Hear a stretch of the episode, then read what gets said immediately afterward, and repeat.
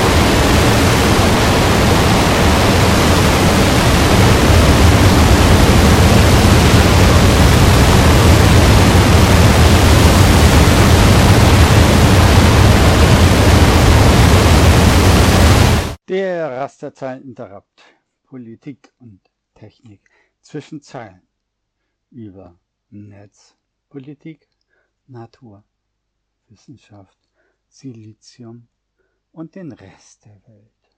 I can, we can, we do not know, but we will see. Theoretisch haben wir den September im Jahre 2020. Merkwürdige Dinge geschehen, nicht nur hier, auch anderswo. Eine Spielemesse findet statt im Internet mit E-Spielen, eigentlich entspricht es dem, was es sein sollte. Gespielt wird im Netz, nicht vor Ort. Merkwürdig, dass sich immer noch so viele Leute an sowas aufknüpfen. Auch die internationale Funkausstellung wird zu einem Ort, der per Funk wahrgenommen wird, nicht mehr vor Ort wahrgenommen wird. Entspricht eigentlich dem, wie es schon immer sein sollte. Schwer irritierend. Notwendig war dafür eine Unterbrechung des kapitalistischen Reproduktionszykluses, der nicht ausging von irgendwelchen Marxisten, weil die Marxisten sind wie die Rotchinesen oder die Chinesen schon lange eingepreist. Auch in Vietnam haben wir davon vielleicht starke Gewerkschaften, aber kein Widerspruch zum kapitalistischen System. Selbst Greta Thunberg geht jetzt gerade wieder zur Schule, weil anderes nicht möglich ist. Wir schauen erstaunt in unsere Welt hinaus. Eigentlich wäre es angezeigt gewesen, bei diesem ganzen Erstaunen und in die Welt hinaus zu schauen, hier vielleicht etwas zu sagen über so Dinge, die es nicht gibt, Dinge, die Mensch finden muss. Eigentlich war es auch angedacht, aber es ergab sich nicht in dieser Form. Ich möchte mich auch nicht zu sehr an den USA aufhängen. Oder, um Josef Lunz zu zitieren, die Arbeit als Außenminister wäre sehr schön, wenn es das Inland nicht gäbe. In diesem Fall möchte ich das umdrehen. Und mich das Inland gegen die USA austauschen. Ein anderes Zitat von einem anderen Außenpolitiker wäre: Prestige nennt man die Daumenschrauben, die man auch einer Weltmacht anlegen kann. Aha.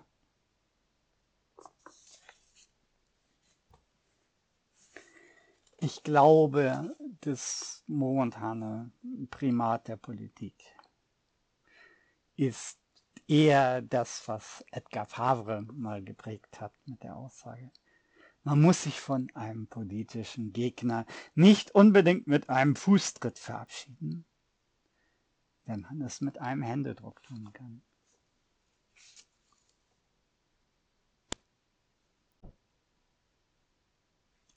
Ja, wer glücklich ist, fühlt, wer unglücklich ist, denkt.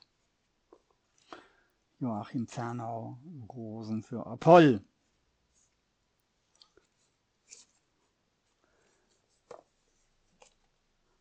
Soweit zur Hinleitung hierher, und deswegen gibt es zum Beispiel keine Einhörner.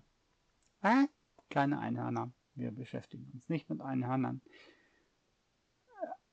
Sehr viel werden wir uns beschäftigen mit Krankheit, also Viren.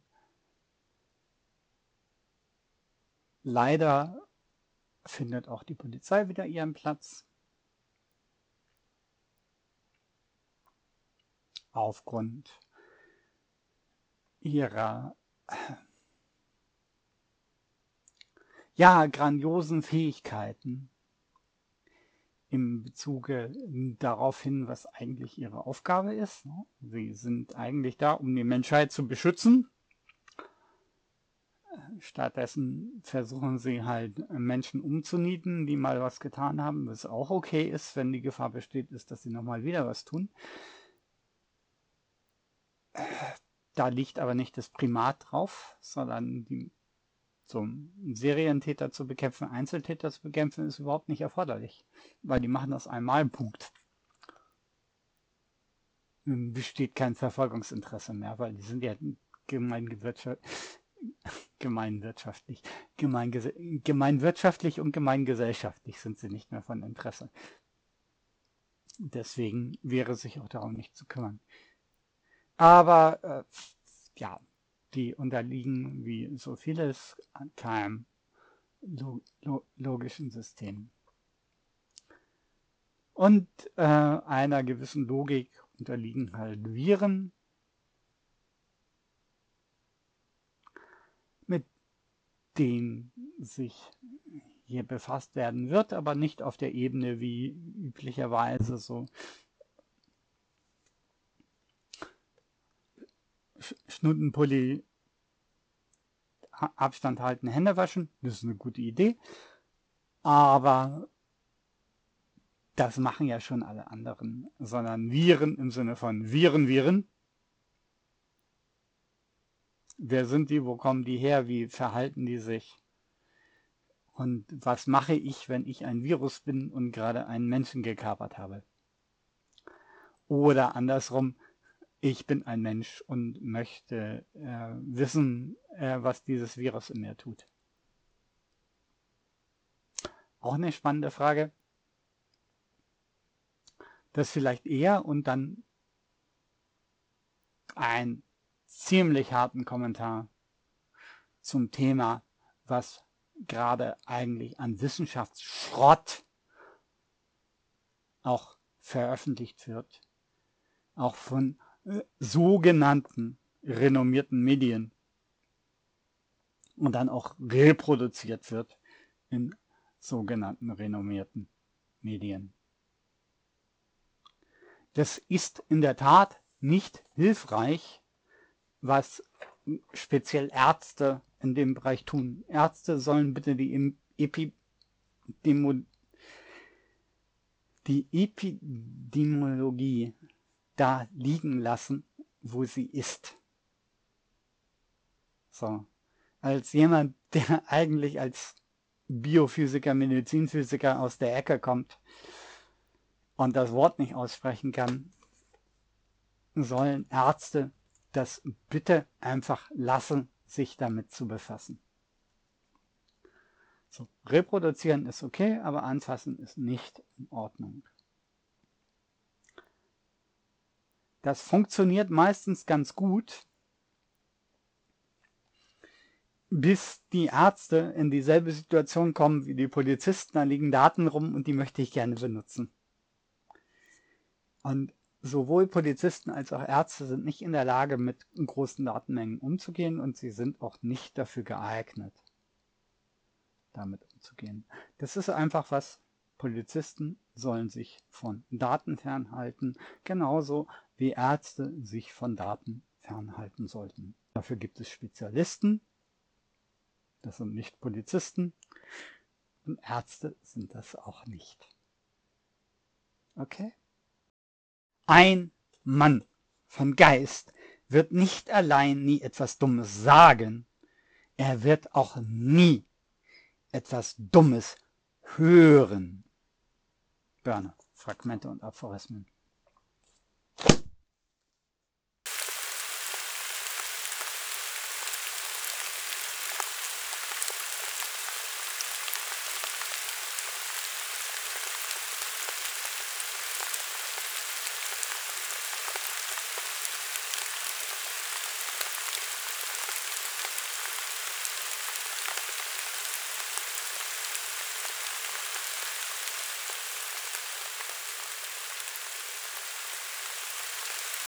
Üblich gilt, der Rasterzeileninterrupt ist jederzeit bereit, Anmerkungen, Beschwerden oder ähnliches entgegenzunehmen per Postkarte.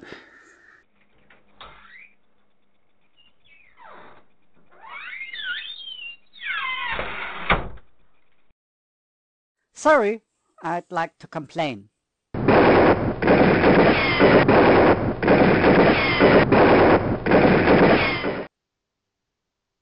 Anybody else?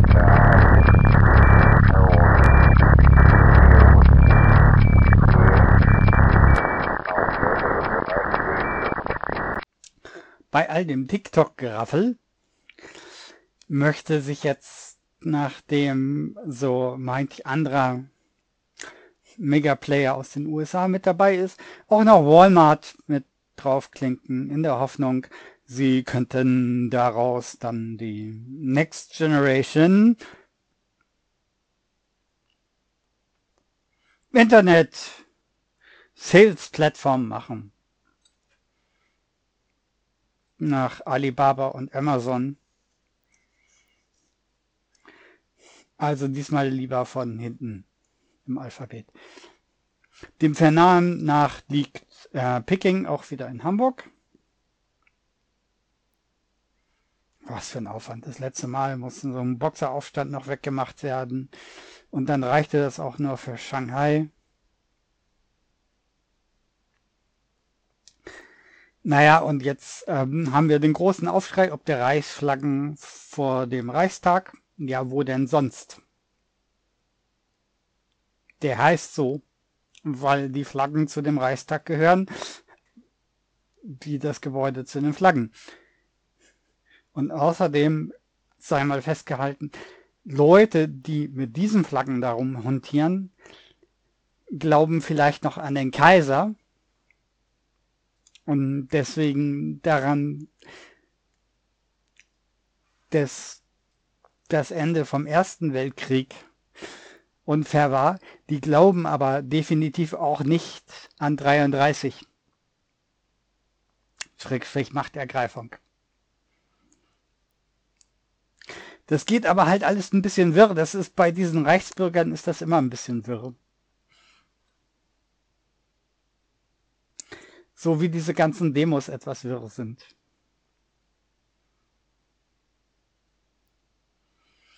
Da laufen ganz viele Leute miteinander zusammen rum, die miteinander eigentlich nichts zu tun haben. Da sind ganz Menschen unterwegs, die das Anliegen haben. Sie haben zum Beispiel einen Verwandten in Pflege und möchten die Person nochmal treffen. Oder das sind Leute, denen bricht aufgrund der Auflagen, wie sie gerade sind, komplett ihr Leben zusammen. Also die sind dann wahrscheinlich nicht nur Hartz IV, die sind dann Privatinsolvenz. So, auch solche Leute sind da unterwegs. Und rein rechtlich ist es tatsächlich kritikabel, was was ein vernünftiger Reichsbürger sagt, ist, das war nicht legal und das war nicht legal, meint im Zweifelsfalle immer,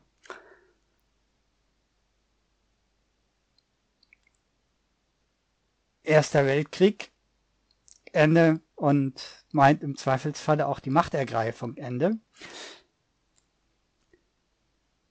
Das ist was, wo Mensch, ja,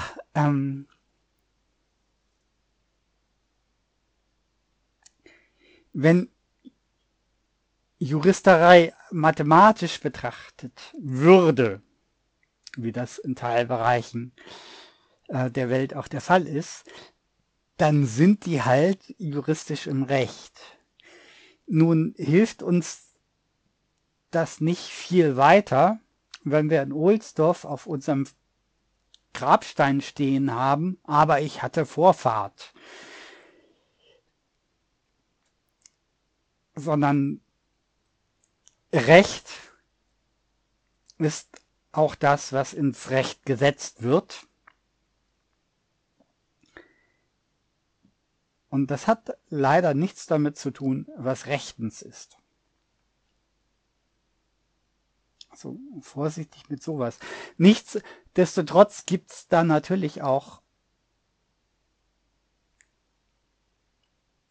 unsere spaßigen Personen mit der Reichskriegsflagge und die Identitären und andere. Und es lässt sich einfach nicht auseinanderpuzzeln.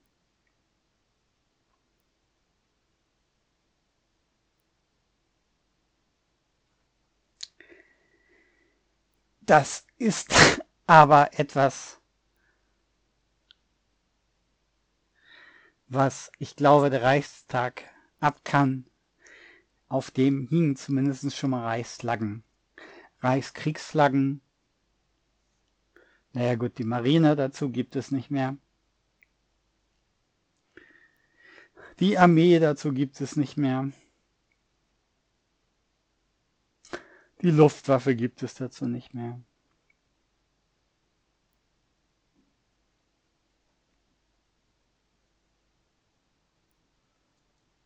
Müssen wir uns, glaube ich, nicht so heftig drüber aufregen.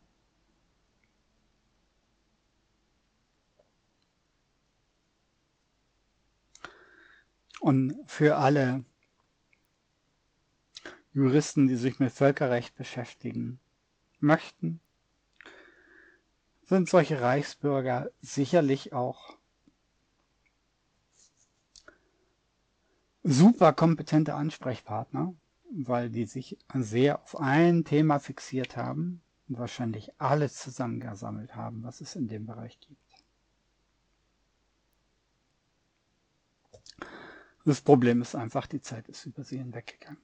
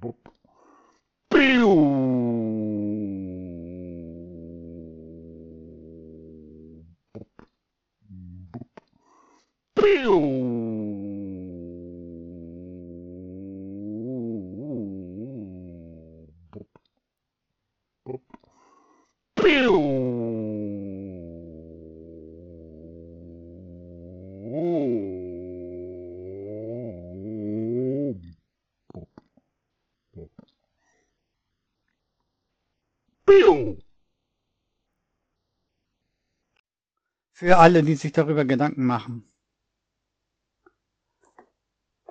Golfkriege sind was Feines. Der erste hat hier mich interessiert. Beim zweiten war eher die Sympathie auf Seiten der westlichen Allianz oder auch die Unterstützung. Damit konnte sich hierzulande auch sehr unbeliebt gemacht werden. Beim dritten reflektiert dagegen zu sein, konnte durchaus dazu führen, plötzlich mit der Hamas im selben Demoblock zu stehen. Dive! Dive! Dive! Die Praxis manches Arztes sollte man lieber Theorie nennen. Diese Erkenntnis ist von Erhard Planck. Wäre aber sicherlich auch angebracht zu solchen Zeiten bei Betrachtung mancher solcher Dinge, die wir antreffen. Forschung aktuell, 29.07.2020. Das ist eine Sendung vom Deutschlandfunk. Überschrieben Sterblichkeit durch Covid, also der Beitrag Sterblichkeit durch Covid-19, ist es wichtig, dass wir die ältere Bevölkerung schützen. Christian Karagiannidis im Gespräch mit Ralf Krauter. Christian Karagiannidis ist der Arzt, Ralf Krauter, der Journalist. Hier geht es um eine Studie, Case Characteristics, Resource Use and Outcomes of 10,021 patients with COVID-19 admitted to 902 German hospitals. An observational study. Also eine Beobachtungsstudie für Fallcharakteristika, Ressourcenverwendung und Behandlungsergebnisse für 10.021 Patienten mit Covid-19, die in 920 deutschen Spitälern behandelt wurden. Herr Krauter dann, also ich zitiere jetzt in diese Interviewführung hinein. Herr Krauter wandte sich dann an Herrn Karagiannidis mit der Bitte, sich doch mal zu äußern, wie es bei Patienten aussehe, die beatmet werden müssen, da dort oft viele Risikofaktoren zusammenkämen, woran sich dann entschüde, wer dann stürre, da die Sterblichkeit so bei über 50% läge, woran lässt sich das festmachen? Und die Antwort war dann, der Hauptrisikofaktor, ich zitiere, der Hauptrisikofaktor bei dieser Erkrankung scheint in der Tat das Alter zu sein. Wir haben eine Sterblichkeit von über 70% gehabt bei Patienten, die mehr als 80 Jahre alt sind. Und bei den unter 60-Jährigen lag die Sterblichkeit unter 30%. So, und daraus zieht er dann den Hinweis, dass ältere Patienten besonders schwere Verläufe erleiden. Das ist publiziert online am 28. Juli 2020 in The Lancet Respiratory. So, der führende Autor in dieser Studie am Lancet ist Christian Karagiannidis. Beteiligt waren aber auch so Bavü, NRW, Niedersachsen, Hamburg, Berlin. Bei den Autoren waren allerdings die Leute aus Witten-Herdecke, also NRW, führend.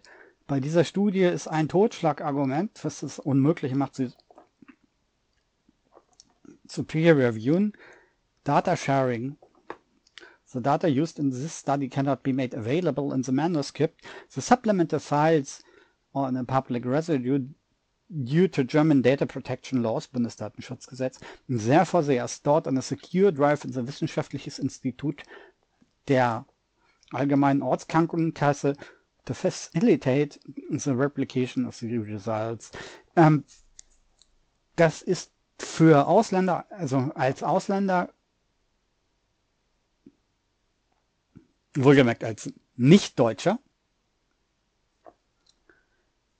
oder als im Ausland befindlicher Deutscher, ist damit ein Peer-Review, weil die Daten können nicht überprüft werden, nicht möglich. Mal abgesehen davon sind die Daten auch nicht ordentlich aufbereitet worden, was sie da gemacht haben. Sondern was sie tatsächlich geguckt haben, kommen wir gleich noch.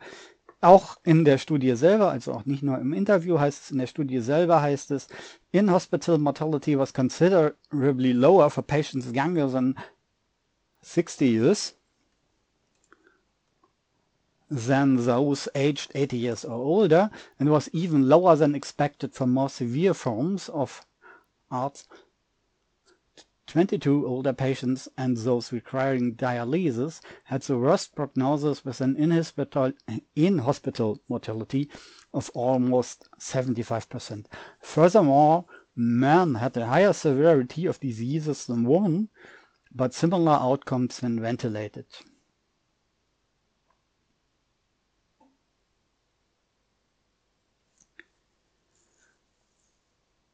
Wenn ihr euch die Studie anguckt, das gibt die Studie nicht her. Weil sie haben zwar Alte und Junge gegruppt, aber nun ist das natürlich nicht, was eine zulässige Kohortengruppierung ist. So. Wenn du 80 bist, dann hast du 60 Jahre mehr Zeit gehabt, dir eine Vorerkrankung einzutreten, als jemand, der nur 20 ist. Und möglicherweise warst du mit 20 schon so fit, dass du gar, so unfit, dass du weggestorben bist, bevor du 80 werden konntest. So funktioniert das nicht, sondern es wäre erforderlich gewesen, sich zunächst mal anzuschauen, wie die Verteilung der Vorerkrankungen in den Altersgruppen ist und dann die Gruppen mit den gleichen Vorerkrankungen zu vergleichen. Es gibt gute Gründe aus Studien aus Afrika, wo wir sagen können, das Problem sind die Vorerkrankungen und nicht das Alter.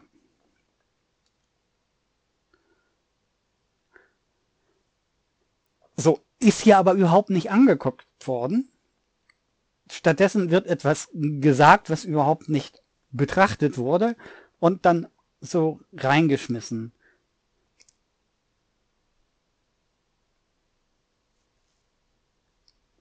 Außerdem auch bei Männchen und Weibchen ist das halt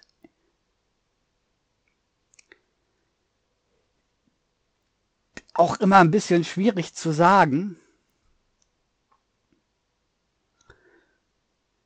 Wenn die Ansage ist, furthermore, man had a higher severity of disease than women, but a similar outcomes were ventilated, und gleichzeitig gesagt wird, naja, 80-Jährige sterben eher, dann ist es so, dass Frauen eigentlich eher über 80 werden. Das, so, die ganze Studie ist statistisch komplett verkorkst. Aber natürlich der Grund, wieso wir Leute über 75 gerne wegsperren heutzutage. Gut, der wahre Grund ist wahrscheinlich auch bei Dr. K., dass ihn sein Opa schon immer genervt hat und er jetzt endlich einen Grund hat, ihn nicht mehr sehen zu müssen. Aber auch beim Blick auf die Autoren dieser Studie, so stellen wir fest, die meisten Studierenden tragen einen MD vor dem Namen, sind also aus Maryland, bis auf eine Person mit MA, die ist dann wahrscheinlich aus Massachusetts. Nein, im Ernst, MD ist Medical Doctor. Es gibt einen Master ohne Fachbereich und einmal PhD.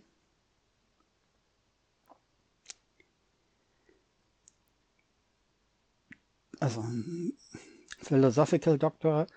Da könnte sich vielleicht mal ein richtiger Wissenschaftler hinter verstecken, der Ahnung hat. Es ist kein Zufall, dass Epidemiologen was anderes sind als Virologen. Epidemiologen sind normalerweise keine Ärzte, sondern das sind eher Mathematiker, Biophysiker oder Physiker. Vielleicht huscht da nochmal ein jemand aus der theoretischen Biologie oder eine Psychologin rum oder so. Die haben keine Ahnung davon, wie man Frau so etwas auswertet. Und an dieser Studie kann man eigentlich nur erkennen, dass die Leute, die da am Schreiben waren, nicht wissen, wie Statistik richtig gemacht wird. In diesem Sinne ist vielleicht ein Aphorismus von Thomas Niederreuther angebracht. Ärztlicher Grundfehler. Askepolapsus.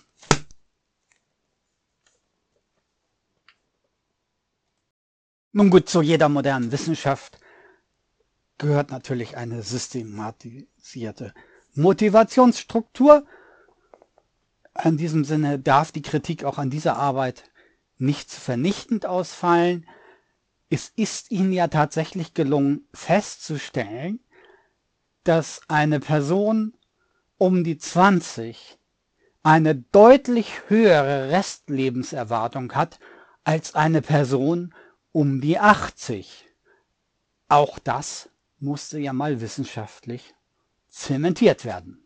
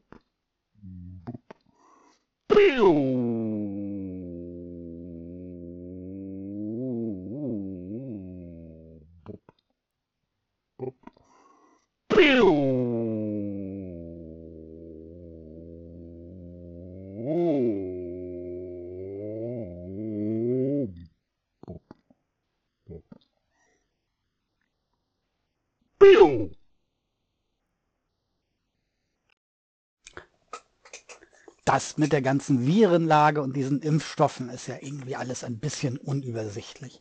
Alle fangen sie an, plötzlich Impfstoffe zu versprechen oder auch auszuprobieren. Manche Leute fangen schon an, davor zu warnen, dass das alles viel zu hastig ist, und manche Leute meinen zum Teil sogar Pharmafirmen. Aber generell mal was zur Virenlage. Wir haben ja so Standardviren, mit denen wir uns rumschlagen. Da waren zum Beispiel mal die Pocken, die haben wir ausgerottet mit einem Impfstoff. Die Grippe, alle Jahre wieder. Da gibt es einen Impfstoff, aber da muss geraten werden, welche Grippe ungefähr vorbeikommt, damit der richtige Impfstoff für diesen Grippe, also der fast richtige Impfstoff für diesen Grippetyp oder diese Grippetypen entwickelt werden kann, rechtzeitig. Polio ist fast ausgerottet, also die Kinderlähmung. Wäre ausgerottet, wenn es da nicht irgendwelche durchgeknallten Islamisten, die gerne Mediziner und Impftrupps erschießen, in einigen Ecken dieser Welt rumliefen. Dann die Adenoviren. Also unser klassischer Schnupfen, da gibt es gar keinen Impfstoff gegen. Wenn wir den kriegen, müssen wir ihn aussetzen. Dann natürlich HIV. Also Impfstoff da auch, nö. Trotzdem ist bei HIV ja so, dass es sogar Menschen gibt, die eine natürliche Immunität dagegen haben. Nicht viele von uns, aber einige haben es. Umso erstaunlicher, dass wir vor der Situation stehen, dass, obwohl bekannt ist, dass es Immunitäten gibt, seit 30 Jahren, also eigentlich seitdem bekannt ist, dass der Auslöser von AIDS ein Virus ist, daran gearbeitet wird, einen Impfstoff zu entwickeln. Und bisher hat es nicht geklappt. Das kann also durchaus heißen, dass wir mit diesem neuen SARS-Virus uns einrichten müssen wie mit den Adenoviren oder der Grippe. Aber zu den Medikamenten. Es gibt Medikamente dagegen. Die meisten Medikamente bei Viren machen es so, dass sie versuchen, was bei dem jetzigen umlaufenden SARS-Virus auch vorgeschlagen ist, da zu versuchen, auf die Kontakte zur Wirtszelle, also die Virenkontakte zur Wirtszelle zu gehen, um da den die Verbindung zu unterbrechen. Viren haben dann die blöde Angewohnheit, dass sie manchmal da ihre Kontakteiweiße an der Oberfläche ändern und dann also mutieren, neue Kontakteiweiße, dann funktioniert die Blockade nicht mehr mit dem Medikament. Da kann man, oder es wird dann oft abgeschätzt, wohin sich diese Eiweiße verändern könnten. Dann kann ein zusätzliches Medikament gegeben werden, um die erwartete Mutation zu blockieren. Eigentlich ist HIV mit Medikamenten auch ganz gut im Griff. Aber blöderweise haben Viren zwei Arten, wie sie sich vermehren. Der eine Prozess kann dazu führen, also der lysogene Prozess, dazu vielleicht noch später in dieser Sendung was, führt dazu, dass das Virus sich in einem Körper verstecken kann. Und wenn dann irgendwann die Medikamente abgesetzt sind und das Virus, also es merkt nicht, dass die Medikamente abgesetzt sind, aber es kommt aus anderen Gründen eventuell aus seinem Versteck raus, dann ist es wieder da. So, andere Medikamentlösungen sind neben dem Blockieren, also Antikörper machen eigentlich auch dieses Blockieren meistens. Das macht auch so eine Plasmatherapie, wo das Blutplasma von einer genesenen Person genommen wird, in der Hoffnung, dass da noch Antikörper drin sind, die dann einer erkrankten Person gegeben werden, um dann dort die Viren zu blockieren, also damit die Antikörper von der anderen Person dort die Viren blockieren können. Das führt nicht unbedingt zu einer Heilung, aber möglicherweise zu einer Verlangsamung des Krankheitsverlaufs und zu einem schwächeren Krankheitsverlauf. Ist so die Idee bei sowas. Medikamente, naja. So, bei Medikamenten wäre halt die Frage, worauf geht dieses Medikament? Das Problem bei vielen schweren Verläufen ist ja zum Beispiel das Nierenversagen und das Atmungsproblem.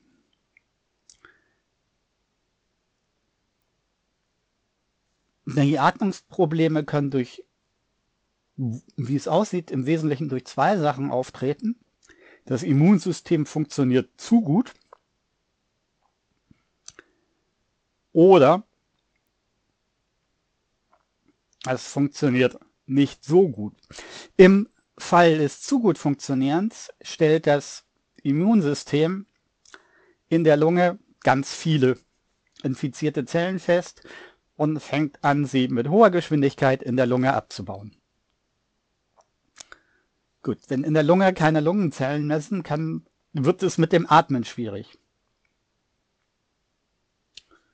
Da kommt dann auch noch das Nierenversagenproblem zu, aber dazu später. Die andere Möglichkeit ist, das Immunsystem funktioniert sehr schlecht und das Virus kann unheimlich viele Lungenzellen auf einen Schlag kaputt machen. Und dann ist es mit dem Atmen auch wieder schwierig.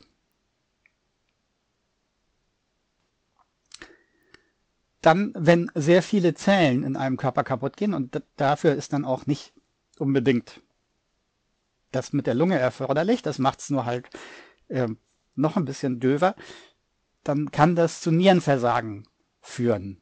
Das kann zum Beispiel ein Problem auch sein bei Tomotherapien, wo der Krebs halt nicht aus dem Patienten rausgeschnitten werden kann, sondern dass irgendwie so ein faustgroßer oder größerer Klotz ist, der irgendwo im Patienten ist. Wenn dann die Strahlentherapie oder die Chemotherapie kommt und so hart anschlägt,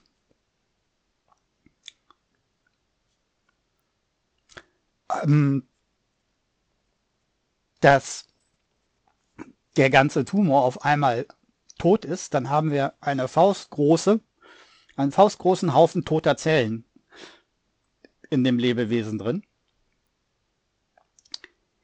Wenn der dann angefangen wird, schnell gebaut zu werden, dann brechen die Nieren unter dieser Last zusammen, weil die müssen ja den ganzen Schrott irgendwie rausfiltern. Und wenn so eine Menge auf einmal angeschossen kommt, dann schaffen sie es nicht mehr. Das ist unter anderem einer der Gründe, weswegen Chemotherapien gerne gestaffelt werden und auch bei der Strahlentherapie ist das gerade bei großen Tumorentitäten die Bestrahlung eher gestreckt wird. Das hat auch noch damit zu tun, dass in beiden Fällen noch damit zu tun, dass Zellen im bestimmten Zellzykluspunkten für chemische Zellgifte oder Strahlung anfälliger sind als in anderen. So. Und auch, um dem Restorganismus natürlich Zeit zu geben, sich davon zu erholen. Aber weil Strahlentherapie ja schon gefallen ist, zu solchen Zeiten, wie dieser solchen Zeit, wie einer solchen Zeit, je nachdem, wo so viel los ist, also Wahlkampf in den USA, Pandemie plus Wirtschaftskrise,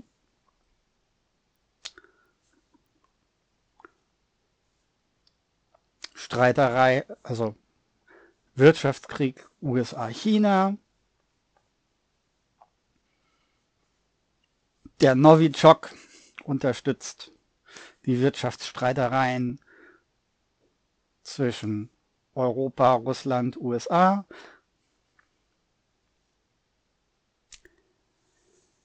Da sei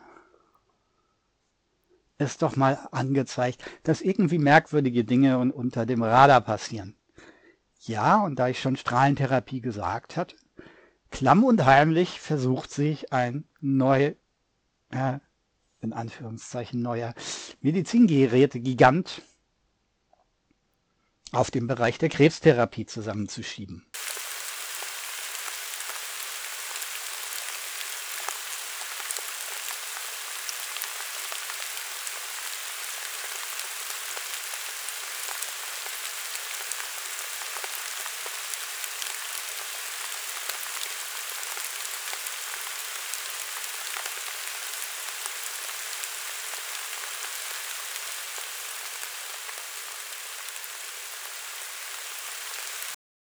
Langsam, still und heimlich, wenn anderswo das Chaos herrscht. Nein, was heißt langsam, still und heimlich? Also es war weder still noch heimlich und es war sicherlich auch eher ein stolperiger und schwieriger Weg. Siemens versucht, Varian zu übernehmen. Wenn ihr jetzt denkt, war was? Dann gehört ihr zu den glücklichen Menschen, die noch nie in die Nähe eines Varian-Gerätes kommen mussten oder wissen müssen, was das ist. Varian ist einer der führenden Hersteller im Bereich Teletherapie, also Strahlentherapie von außerhalb des Körpers. Die stellen Bestrahlungsgeräte her. Seit ungefähr den 40er Jahren. Deren große Erfindung war es, Sachen aus der Hochenergiephysik rüberzunehmen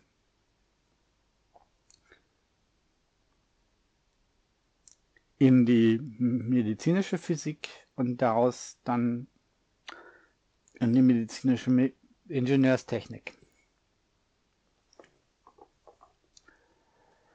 Das haben die gemacht und sind eigentlich die, die das moderne Bestrahlungsgerät, wie es heutzutage in der Tumortherapie Verwendung findet, erfunden haben.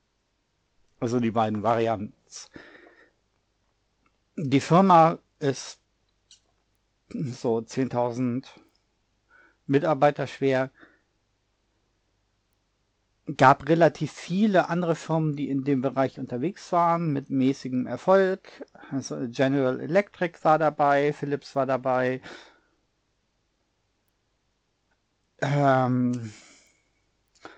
Atomic Energy of Canada Limited, AECL heißen die, glaube ich, oder hießen die damals, waren auch dabei mit tödlichen Folgen für Patienten. Ich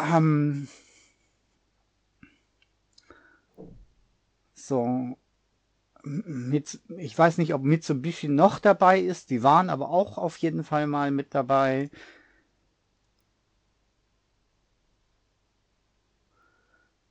Es gab auch, glaube ich, einen französischen Hersteller. Auf jeden Fall hat sich das dann so in der Zeit so ein bisschen runtergekocht auf die 2000er hin, dass es halt noch gab. Varian, Elekta und Siemens auf dem Bereich. Elekta haben den alten Kram von vielen anderen übernommen. Die sitzen in Stockholm, kommen eigentlich überhaupt nicht aus der Beschleunigerecke. Dann Varian aus der klassischen Beschleunigerecke kommt und Siemens eigentlich aus... Okay, wir müssen mal kurz auch für mich im Kopf aufdröseln. Technisch für Teletherapie. Wohlgemerkt nicht Brachytherapie. Brachytherapie ist, wenn ihr irgendwie so Strahlenquellen in euch reinbekommt, um den Tumor wegzumachen, da wird die Strahlenquelle eingebracht. Das kann entweder sein durch eine Kanüle, wo die Strahlenquelle eingefahren wird, oder durch Spicken. Also so ein radioaktives Kügelchen vom Arzt in den Krebs reingeimpft wird, um den dann von da zu zerstrahlen. Heißt aber immer, Brachytherapie heißt immer, ich kann in den Tumor rein oder direkt ran. Das passiert meistens mit Quellen, die radioaktiv sind. Also da ist eine radioaktiv, fast immer mit Quellen, die radioaktiv sind.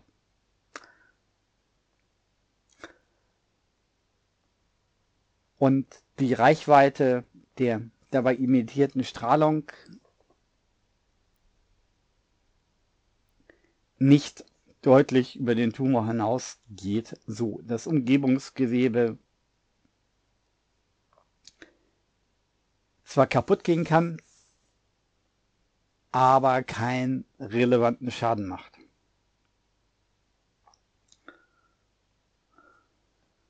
Bei der Teletherapie, und da sind die drei, die ich genannt hatte, also Varian, Elekta, Siemens, hauptsächlich unterwegs. Es gibt auch noch so Accuray mit Sondersystemen. Da strahlen wir von außen auf den Patienten ein. Und da es keine Lösung ist, irgendwie so einen Tunnel durch den Patienten zu bohren, wo dann auch der Tumor mit weggebohrt wird, weil wir wollen ja kein Loch in den Patienten machen, wir wollen den Tumor wegmachen. Also ein definiertes Loch im Patienten machen, ist es nicht möglich, von einer Seite komplett drauf zu hauen. Es sei denn, ich kenne den Tumor sehr gut, aber das ist eine andere Sache. Sondern das passiert dadurch, dass von verschiedenen Seiten eingestrahlt wird. So. Und diese Strahlung muss natürlich sehr durchdringend sein, weil die Strahlungsbelastung im eigentlichen Tumorbereich ergibt sich durch die Überlagerung der Strahlen aus verschiedenen Richtungen. Ich lasse das Wort jetzt einfach mal fallen. Inverse Röntgen-Computertomographie. Wenn ihr damit nichts anfangen könnt, das ist nicht so schlimm. Aber tatsächlich ist das der inverse Prozess, der hier stattfindet. Also das Umkehren der Röntgen-Computertomographie. Wenn ihr eine Röntgen-Computertomographie von euch seht, dann wird aus der Röntgenbelastung berechnet, wo was in euch ist. Also welches Organ, welcher Knochen und so weiter. Die Idee bei der Strahlentherapie ist, das rückwärts zu machen. Ich weiß, wo der Tumor ist und versuche zu berechnen, dass möglichst viel in dem Bereich, wo der Tumor ist, absorbiert wird. Das ist eigentlich der ganze Trick bei der Strahlentherapie. Und um das zu machen, gibt es verschiedene Methoden. Und bei den verschiedenen Methoden gibt es verschiedene Hersteller. Früher wurde das gemacht mit Radioaktivitätsquellen, also mit klassischen Radioaktivitätsquellen, also Gammastrahlern. Ne? So, klotzt dahin, leuchtet im Dunkeln. Ja, sowas.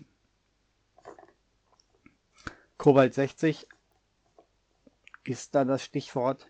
Das hat den großen Vorteil, es funktioniert ohne Strom und notfalls kannst du eine Bleiplatte vorschieben und du hast das Ding abgeschaltet. Der Nachteil ist, es strahlt die ganze Zeit vor sich hin. Wenn es nicht mehr genug strahlt, weil wie alle strahlenden Sachen hört es halt irgendwann auf mit Strahlen, beziehungsweise es wird graduell immer weniger und irgendwann ist es auch egal. Das heißt, du müsstest den Patienten irgendwie tagelang aufs Bett fesseln, unter dem Bestrahlungsgerät, und dann bewegt er sich und sowas, alles unschön. So, irgendwann hast du einen Gegenstand, der für die medizinische Benutzung nicht mehr tauglich ist, der, wenn er stecken bleibt, nicht ausgeht, wenn man den Strom abschaltet, aber den Vorteil hat, ohne Strom zu funktionieren. Unfein. Andererseits braucht das Ding auch nicht ganz viel Stromzuleitung und ähnlichen Kram. Wir müssen keine dicke Hochleistungsenergiezuleitung dran flanschen. Das hat auch seine Vorteile. Also einmal hat es seine Vorteile, wenn ich davon ausgehen muss, in einem Bereich zu operieren, wo zum Beispiel die Stromversorgung dauerhaft nicht garantiert ist,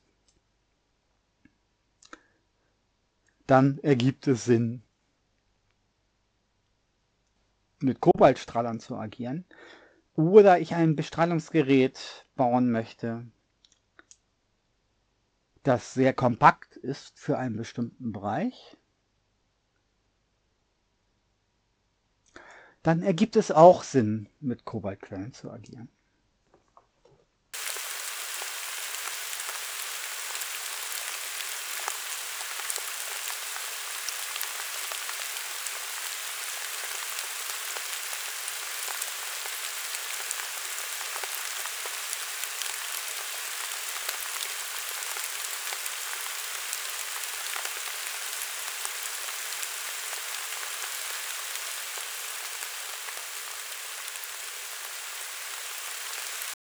Also waren wir jetzt schon beim Kobalt.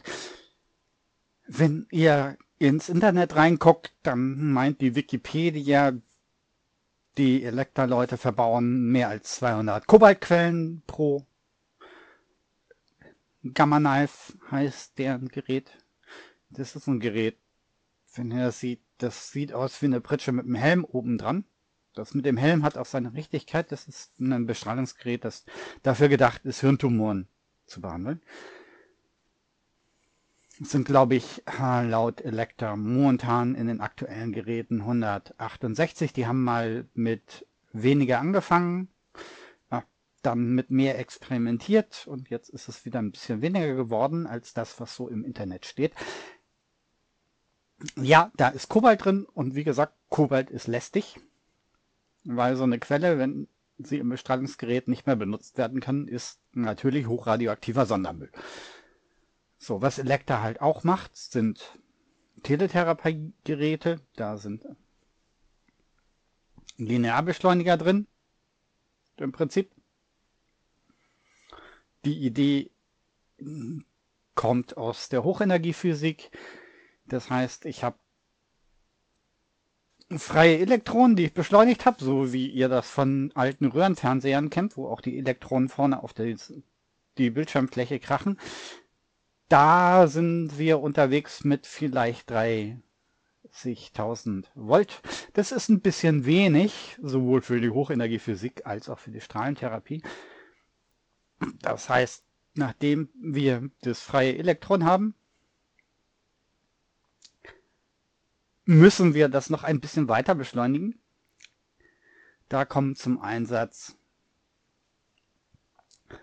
Vakuumröhren, Hohlraumresonatoren.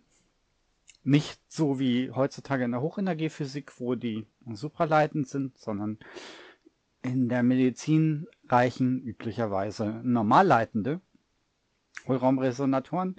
Ansonsten ist die Technik aber dieselbe. Und manches kennt ihr auch von, also die Idee ist, an einem Hohlraumresonator, ich schmeiße das Elektron da rein. In dem Hohlraumresonator habe ich ein stehendes elektromagnetisches Feld. Wenn das Elektron auf die entsprechende Wellenfront kommt, ein Elektron ist ja elektrisch geladen, dann wird es beschleunigt, wandert weiter in den nächsten Hohlraum, landet da wieder im stehenden Feld, wird da wieder beschleunigt. Und so weiter und so fort. Wie erzeugt man solche Wellen, also für das stehende Feld in dem Resonator? Mit einem Magnetron. Die meisten von euch werden sowas in der Küche, heutzutage mit einem Magnetron, zwischendurch wurden auch andere Sachen benutzt, je nachdem wie viel Leistung Mensch erzeugen möchte. Aber meistens mit einem Magnetron, die meisten von euch haben das in der Küche stehen. Das ist das ist der Hauptbestandteil eurer Mikrowelle. Wenn ihr euch wundert, wieso das Magnetron irgendwie immer die Leuchtglühbirnen in der Mikrowelle so magisch anzieht, ich weiß es auch nicht, aber bei mir ist es auch der Fall. Eigentlich sollte da keine Wechselwirkung bestehen.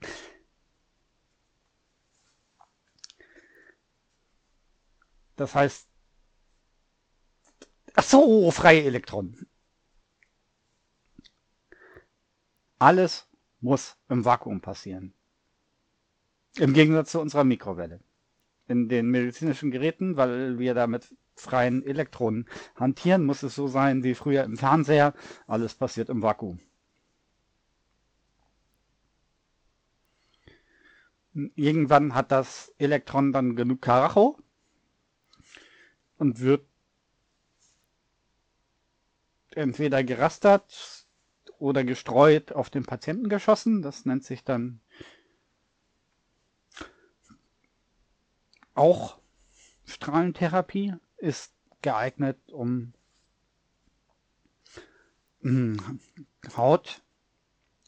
Hauterkrankungen zu behandeln oder dicht unter der Oberfläche liegende Sachen zu behandeln oder zum Beispiel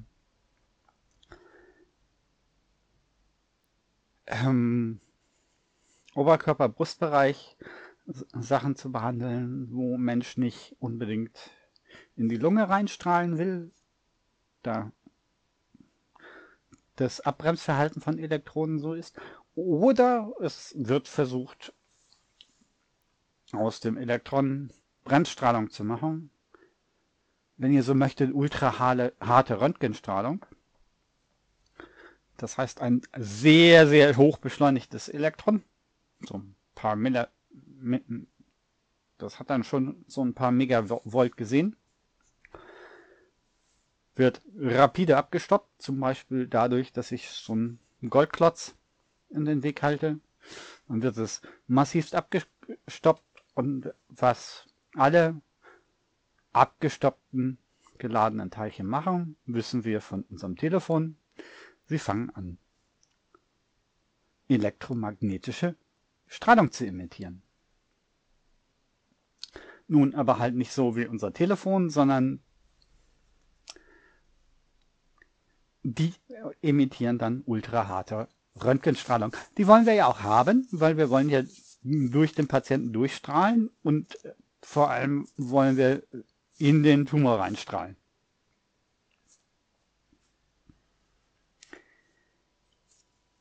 Das ist die Technik, die der Linearbeschleuniger macht, die, als die Varianz damit angefangen haben, ziemlich belächelt wurde. Heutzutage haben wir noch die drei. Elekta ist relativ klein, 4000 Leute. Varian 10.000 Leute und dann halt noch Siemens. Und Siemens möchte jetzt Varian übernehmen. Nun könnten einige Besserwisser sagen, es gibt ja Accuray mit den Spezialbeschleunigern. Ja, die gibt es. Mit dem Tomotherapiegerät und dem Cyberknife. Das Tomotherapiegerät sieht aus wie ein Röntgencomputertomograph auf Steroiden. Ist es im Prinzip auch. Also da sind die beiden Geräte eigentlich ineinander integriert. Das Bestrahlungsgerät und der Röntgencomputertomograph. Aber wenn ihr so ein Gerät mal aufgefahren gesehen habt, dann werdet ihr feststellen, dass auf allen Komponenten, naja, nicht auf allen, aber sehr vielen Komponenten, entweder made by oder licensed bei einer Firma, die anfängt mit S und mit S aufhört und einen aquamarinen Schriftzug benutzt, draufsteht. Deswegen ist es so spannend. In der Tat schiebt sich hier der weltweite Klinikausrüster zusammen, zumindest für den westlichen Bereich der Welt. Und die nehmen halt sukzessive auch die Konkurrenten vom Platz. Spannende Sache, aber sowas kann man relativ schnell unauffällig machen. Wo schleicht sich tatsächlich im Medizinbereich wieder ein Weltmarktführer ran, von dem gar nicht so gerechnet wurde. Passt aber eigentlich ins Bild, dass die Deutsche Telekom ja irgendwann mal ihren US-Mobilfunkmarkt abstoßen wollte. Mittlerweile ist das der einzige Platz, wo sie wohl noch Geld verdienen. Ja. Naja. Wer aus Gründen handelt, handelt noch lange nicht vernünftig. Denn Gründe sind oft unvernünftig. Josef von Dignan.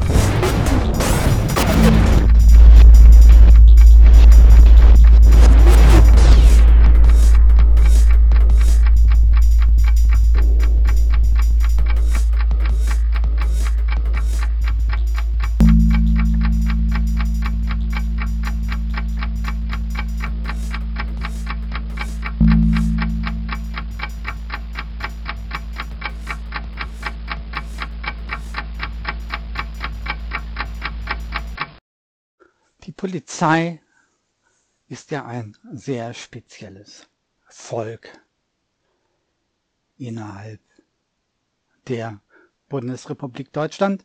Dann können Sie sagen, die Polizei bildet eine gewisse Parallelgesellschaft,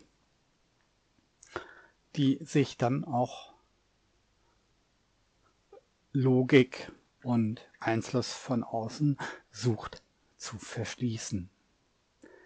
Und gleichzeitig versucht sie andere Parallelgesellschaften auch, wie wir kennen das von Neofaschisten zum Beispiel oder Anhängern von irgendwelchen Ashrams, merkwürdige Dinge in die Hauptgesellschaft zu transportieren.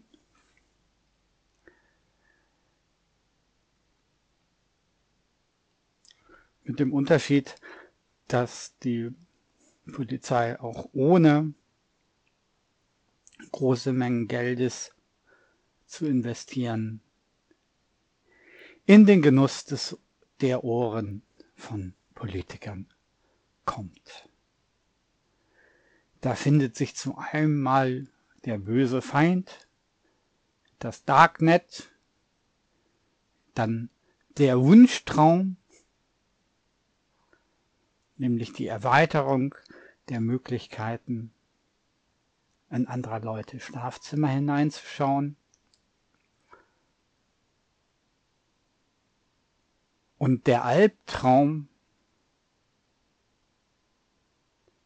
von der Zivilgesellschaft, bei der ganzen Tätigkeit beobachtet zu werden.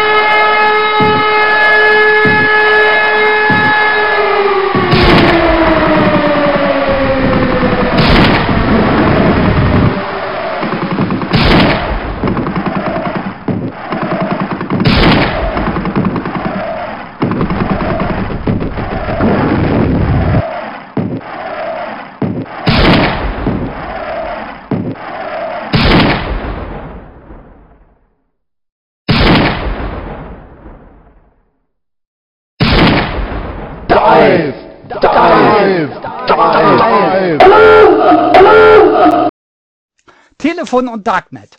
Telefone sind ganz toll, damit kann man nämlich irgendwie Fotos machen, Fotos verschicken, Fotos versenden.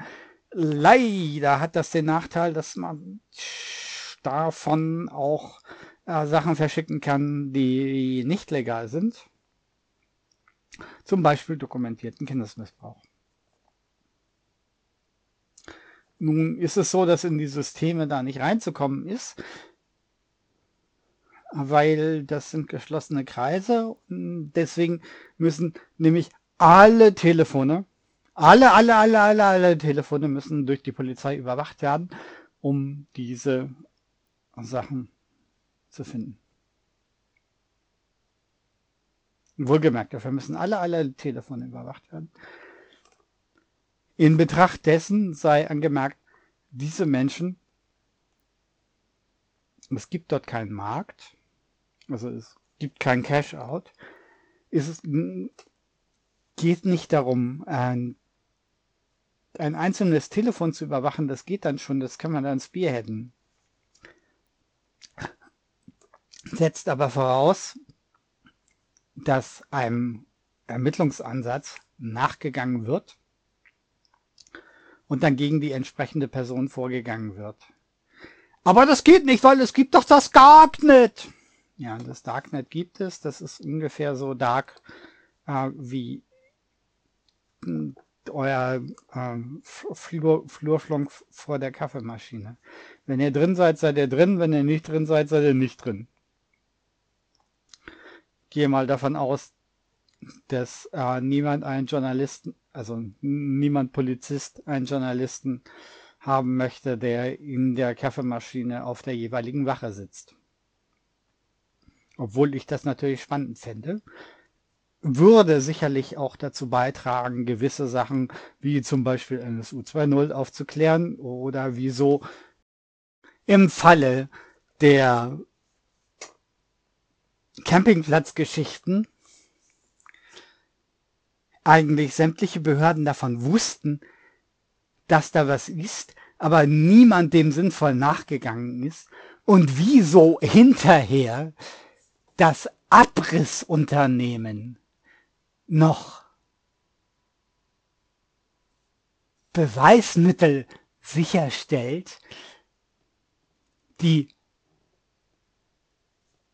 der Polizei entgangen sind.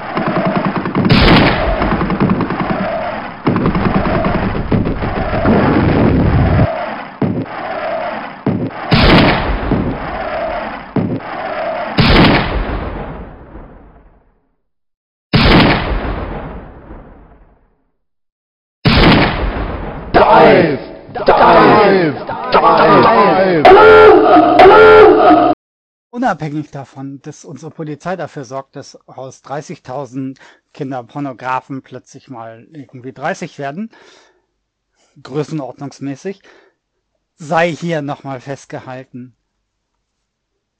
Es ist auch nicht okay, Leute umzubringen. Das ist auch nicht eure Aufgabe. Das heißt, dass Daten zur Verfügung stehen, liebe Polizei, heißt nicht, dass ihr darauf Zugriff nehmen könnt. Oder auch nur dürft. Wenn ihr zum Beispiel auf die Restaurantdaten, Anwesenheitsdaten, die jetzt erhoben werden, Zugriff nehmt, dann bedeutet das ein Problem. Ihr verletzt nämlich eine Privatsphäre, nämlich das Vertrauen zwischen Wirt und Gast.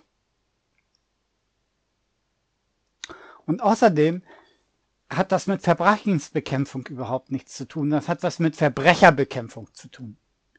Ihr beugt ja nicht vor, sondern die Idee ist, wir nehmen jetzt diese Daten, die da vorliegen, um was zu ermitteln. Ja, das ist nicht eure Aufgabe. Es ist nicht eure Aufgabe, irgendetwas zu ermitteln. Es ist eure Aufgabe, dafür zu sorgen, dass ihr nichts zu ermitteln habt. Dafür braucht ihr solche Daten sowieso nicht. Andererseits, wenn ihr versucht, Folgestraftaten, was ja die Idee ist wahrscheinlich bei euch, durch so eine Tat zu verhindern, dann geht ihr da mit anderen Leuten auf den Wecker. Und das führt dazu, dass hinterher Mickey Mouse 123, Donald Duck Straße, Scrooge Duck, ein Goldbanker, irgendwie drin steht und die Telefonnummer ist irgendwie 012345678990. SZ. Damit, liebe Polizei, tötet ihr Menschen. Und zwar deutlich mehr als irgendein Terrorist mit einer sinnvoll platzierten Bombe bei uns umlegen könnte. Lasst das bitte. Und das erste Mal, als ich mich damit befasst habe, war es vor allem die Polizei Bayern, die damit blöd aufgefallen ist.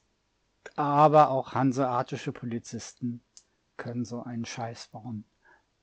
Nein, ihr habt mit diesen Daten nichts zu tun. Und wenn ihr die berührt, tötet ihr als Polizisten aktiv Menschen.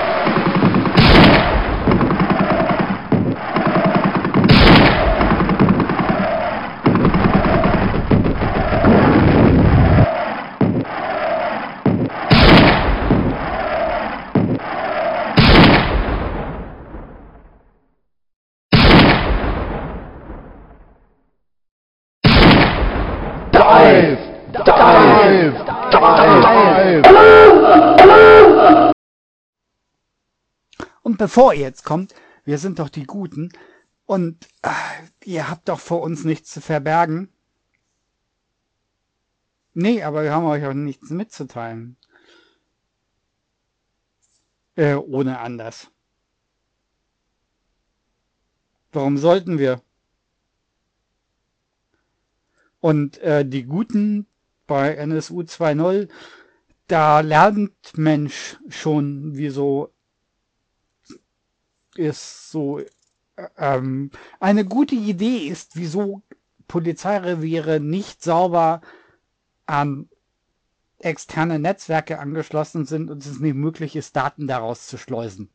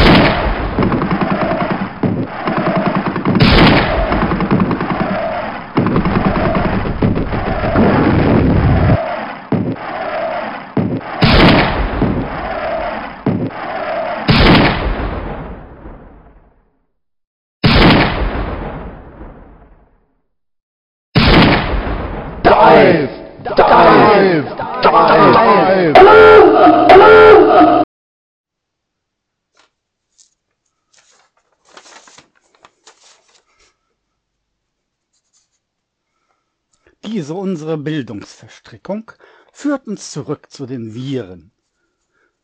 Was für Typen sind das eigentlich? Also es sind 10 Typen ungefähr, so grob über den Daumen gepeilt. Und was machen die eigentlich? Also was sie machen, ist eigentlich relativ simpel, weil sie sind einfach relativ simpel. Viren können sich nicht selber vermehren,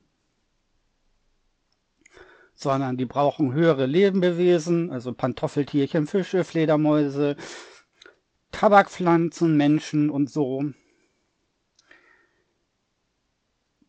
Da sie sich Teile von der Zelle, speziell die Ribosomen, borgen müssen, um sich zu vermehren. So, bei Viren sind eigentlich das, was halt so Menschen, Tabakpflanzen, Fledermäuse und Fische befällt. Bakterien ist der Ausdruck, der da gewählt wird, normalerweise Phagen. und nicht wir. Nun, nicht jedes Virus kann auf jedes Teil. Ein Tabakmosaikvirus kann mit einem Menschen relativ wenig anfangen, aber manchmal ist es so, das sind die bekannten Zoonosen, dass ein Fledermaus oder Pangolinvirus dann plötzlich was mit einem Menschen anfangen kann und das Virus vom Menschen dann was anfangen kann mit eurem Stubentiger, der je nachdem, ob ihr bei Hagenbeck angestellt seid, auch ein bisschen größer sein kann.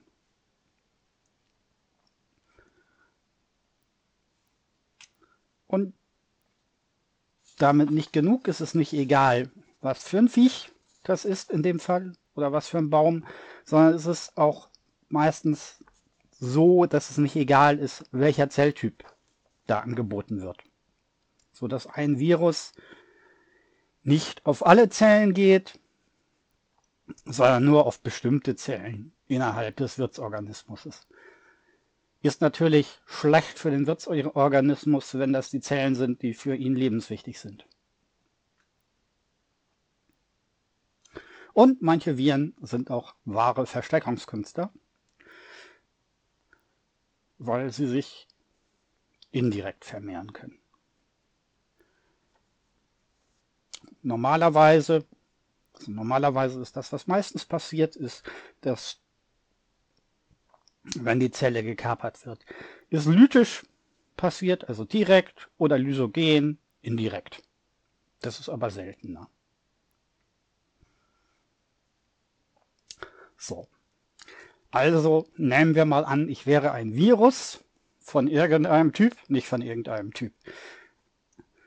Habe es irgendwie in euch oder den Baum oder wen auch immer reingeschafft, sitze da jetzt rum, hab auch irgendwie entdeckt, dass ihr passende Zelle für mich habt, bin da jetzt drin, guck mich um, was mache ich jetzt? Nun, ich könnte ein Virus vom Typ 1 sein. Dann schaue ich mich um, suche mir den Zellkern. So, ich habe so ein klein bisschen, also ich selber, DNA-Virus, habe richtige DNA dabei, also sowas, was der Zellkern auch hat. Aber ich habe ein kleines bisschen Enzyme, um mich an den Zellkern selber anzudocken. Aber was ich nicht kann, ist, ich kann diese DNA nicht auslesen. Dazu wäre zu erwähnen, wie funktioniert das eigentlich mit der DNA in so einer Zelle? Das funktioniert eigentlich so wie früher mit den Filmrollen. Da konntest du hingehen, hast dir eine Filmrolle bestellt. Dann wurde hingegangen in die Bibliothek, also den Zellkern. Da wurde dann anhand der Nummer die entsprechende Filmrolle rausgesucht. Von der wurde dann, wenn es kann negativ sein oder positiv, im Endeffekt ganz am Ende benutzt werden muss das Positiv. Von der Filmrolle wurde dann eine Kopie erstellt. Die wurde dann rausgegeben. Dann hatte sie aber auch schon keine Markierungsnummer mehr, weil das war ja nur notwendig, um sie im Archiv zu finden und die Kopie zu machen. Die Kopie also ohne weitere Beschriftung raus.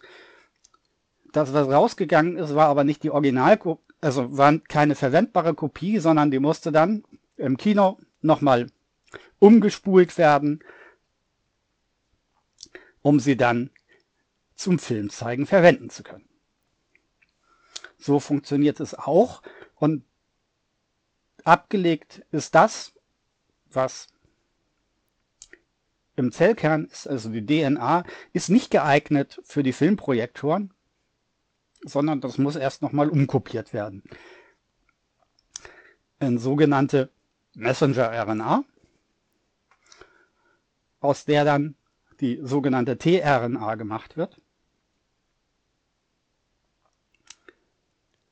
die dann das Ribosom benutzt, um daraus den Kinofilm zu projizieren, also das zu bauen, was ihm gesagt wird, dass es bauen soll. Das ist dann der Bauplan.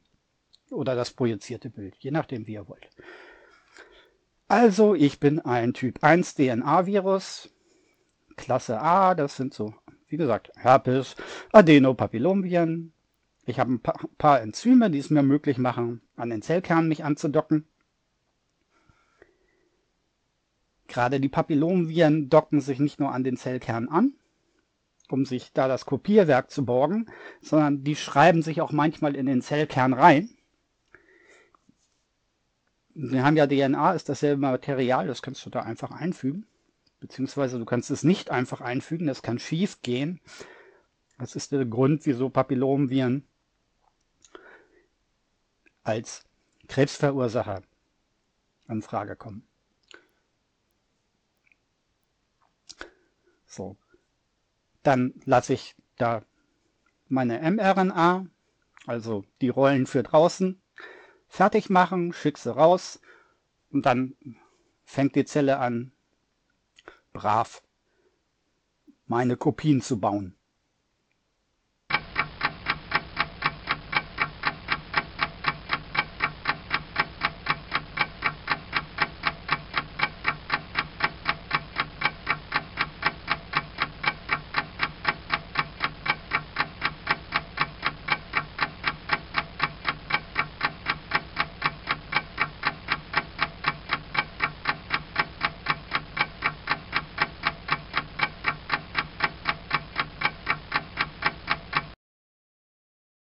Ich bin jetzt aber vielleicht nun in den Zellkern eingebaut und ein eher faules Papillomvirus. Das heißt, ich mache einfach erstmal das, was so früher beim staatlichen Zwangsdienst unterrichtet wurde, zumindest jungen Männern. Ich mache erstmal Pause. Und während ich Pause mache, vermehrt sich die Zelle einfach weiter und kopiert mich dabei auch weiter, so dass es dann ganz viele Zellen gibt, in denen die Klone von mir wohnen. Und manchmal, durch einen glücklichen Zufall oder einen dummen Zufall, kommt der Vorgesetzte vorbei und stellt fest, dass ich gerade nicht beschäftigt bin. Und dann fange ich plötzlich an, wieder was tun zu müssen. In dem Moment gehe ich aus dem lysogenen, also indirekten Replikationsprozess von mir raus und mache wieder den lysogenen, weil was tun müssen heißt, meine DNA-Sequenz wird abgelesen, landet in der mRNA, wird rausgeschleust und die Produktion von neuen Viren geht wieder los. Was heißt wieder los? Geht los in dieser Zelle. Und in der Zwischenzeit haben sich vielleicht viele, viele Kopien von diesem Zellkern angesammelt, von denen vielleicht einige gar nicht aktiv sind, so dass das Virenmaterial dort liegt und liegt und die Zelle macht eigentlich ihren normalen Job. Bis zu dem Moment, wo aus Versehen die Stelle im Genom ausgelesen wird, wo ich sitze.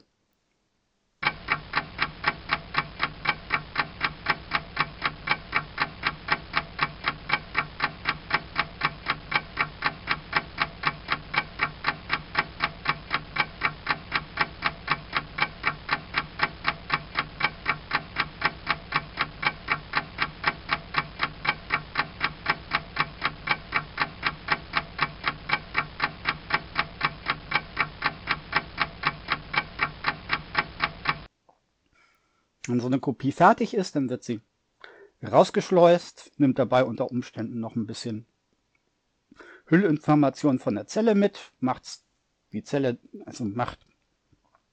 mein neues Virus dann für das Immunsystem ein bisschen unauffälliger.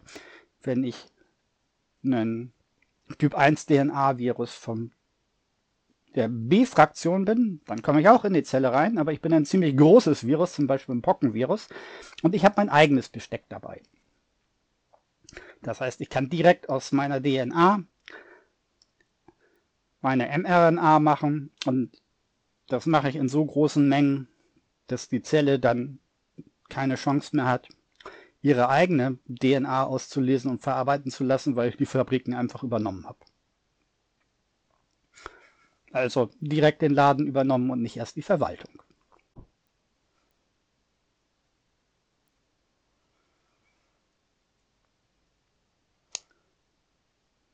Die Typ-2-Viren sind eigentlich nur interessant für die klassische Gentherapie. Die arbeiten mit einem DNA-Einzelstrang.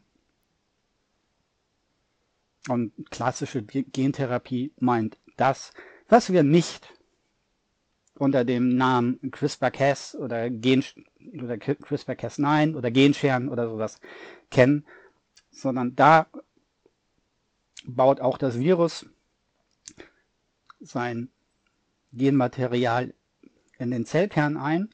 Das kann benutzt werden, um das Virus zu nehmen mit zusätzlicher DNA, die wir gerne im Zellkern hätten, um das Lebewesen zu manipulieren in der klassischen Gentherapie. Ansonsten sind sie relativ uninteressant.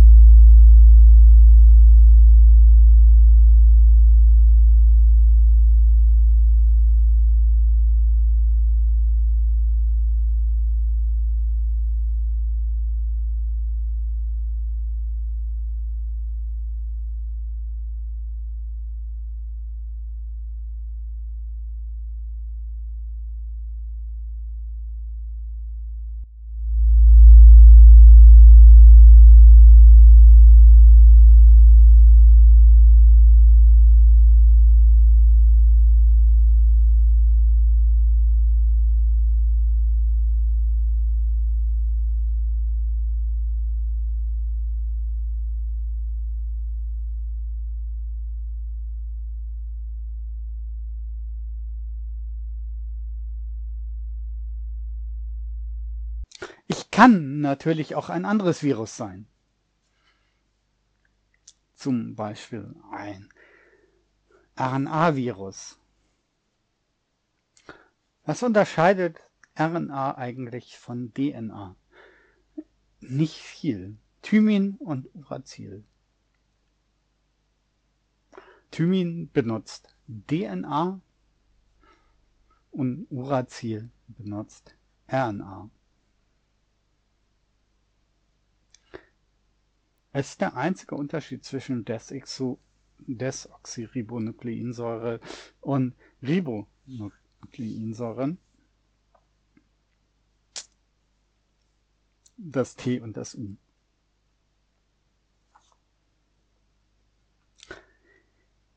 Ist aber relevant dafür, wo ich agiere.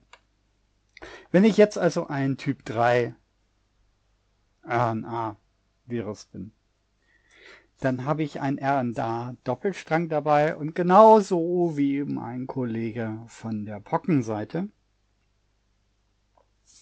mein komplettes Besteck dabei. Das heißt, ich bin nicht angewiesen auf irgendetwas anderes aus der Zelle, außer auf die Ribosomen, die ich brauche, um mich zu vervielfältigen. Bin ich ein Typ 4 mRNA plus Virus,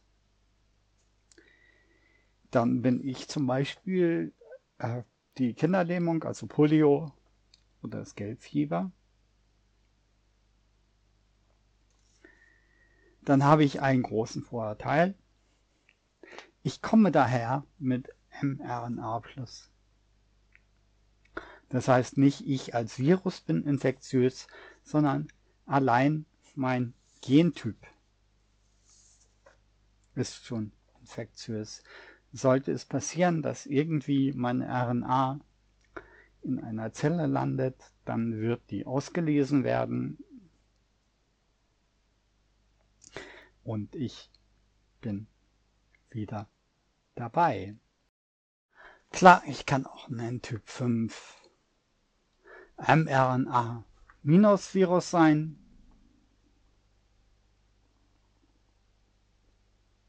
Dann habe ich mein eigenes Besteck dabei, weil ich muss ja aus dem Minus erstmal was machen, was verarbeitbar ist.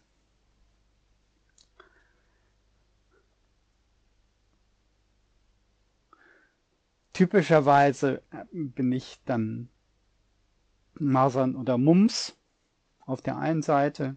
Auf der anderen Seite könnte ich auch die Grippe sein. Im Wesentlichen hängt es daran, wie die Sortierung ist. Im einen Fall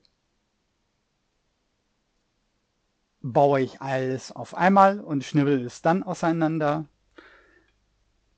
und setze es zusammen. Oder im anderen Fall baue ich Komponenten, die ich zusammensetze. Aber das ist der wesentliche Unterschied zwischen uns, also Grippe, Masern. Ich könnte auch ein ganz hässlicher Virus sein von der Sorte 6.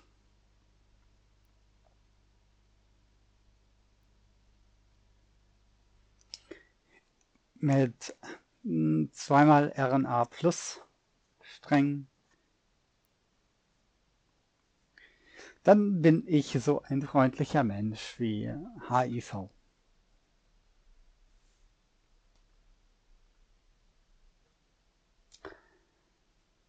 Ist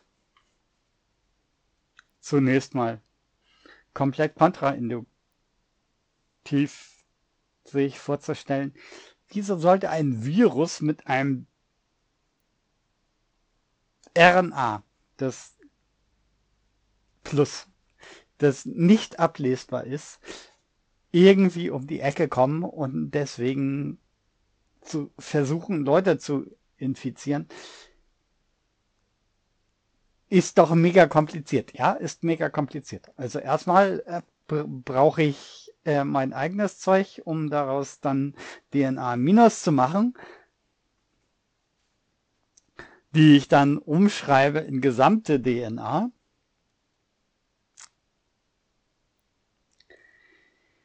Die ich dann in den Zellkern reinschneide.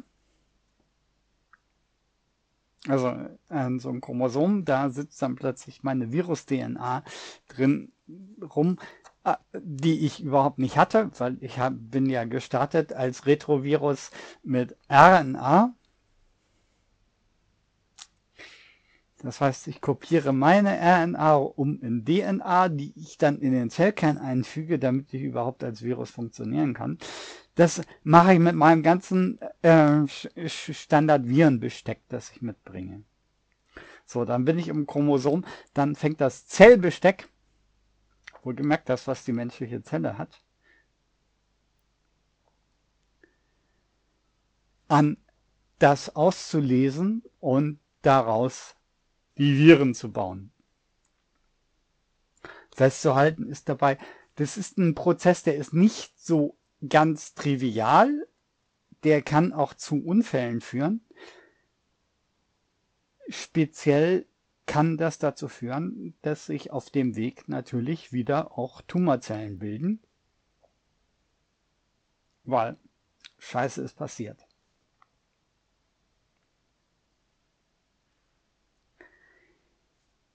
Ja, die Scheiße passiert regelhaft. Deswegen ist auch HIV ein regelmäßiger Auslöser von Sekundärtumoren, die überhaupt nichts mit dem Virus zu tun haben, an dem ihr auch nicht selber stirbt, ne? Also an HIV wird nicht gestorben, sondern es wird an den sekundären Krankheiten gestorben. So ein Sekundärtumor kann dabei losgetreten werden. Und ja, der ist tödlich dann.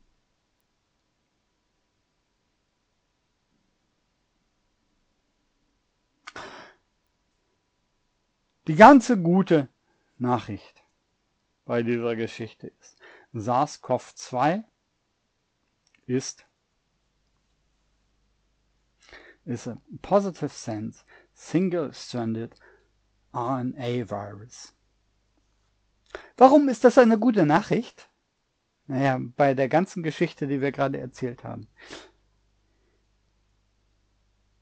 gehört das in die Vierergruppe, wo sich auch Polio befindet.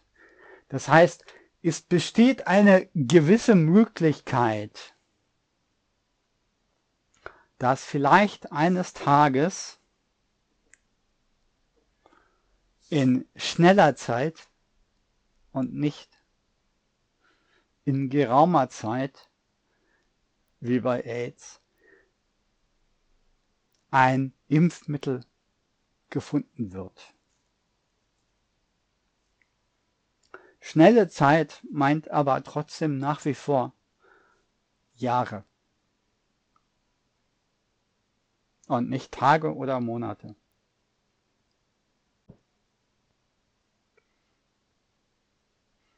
Es sei denn, es finden sich Leute, die bereit sind, da hart reinzugehen. Und wir lassen die ganzen Tierversuche weg und gehen direkt an den Menschenversuch. Das ist ja das, was in Teilbereichen schon passiert. Und also in Russland passiert, vom US-Präsidenten propagiert wird. Eigentlich wäre natürlich die Lösung, sich die Frage zu stellen, brauchen wir überhaupt ein kapitalistisches Wirtschaftssystem?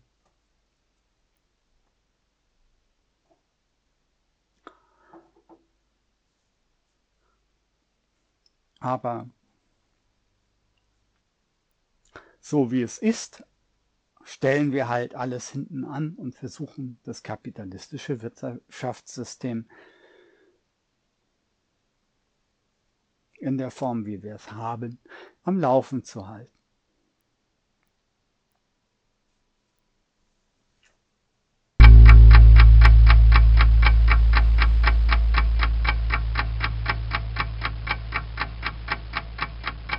Bitte beachten Sie, das Karma neigt zur Überhitzung.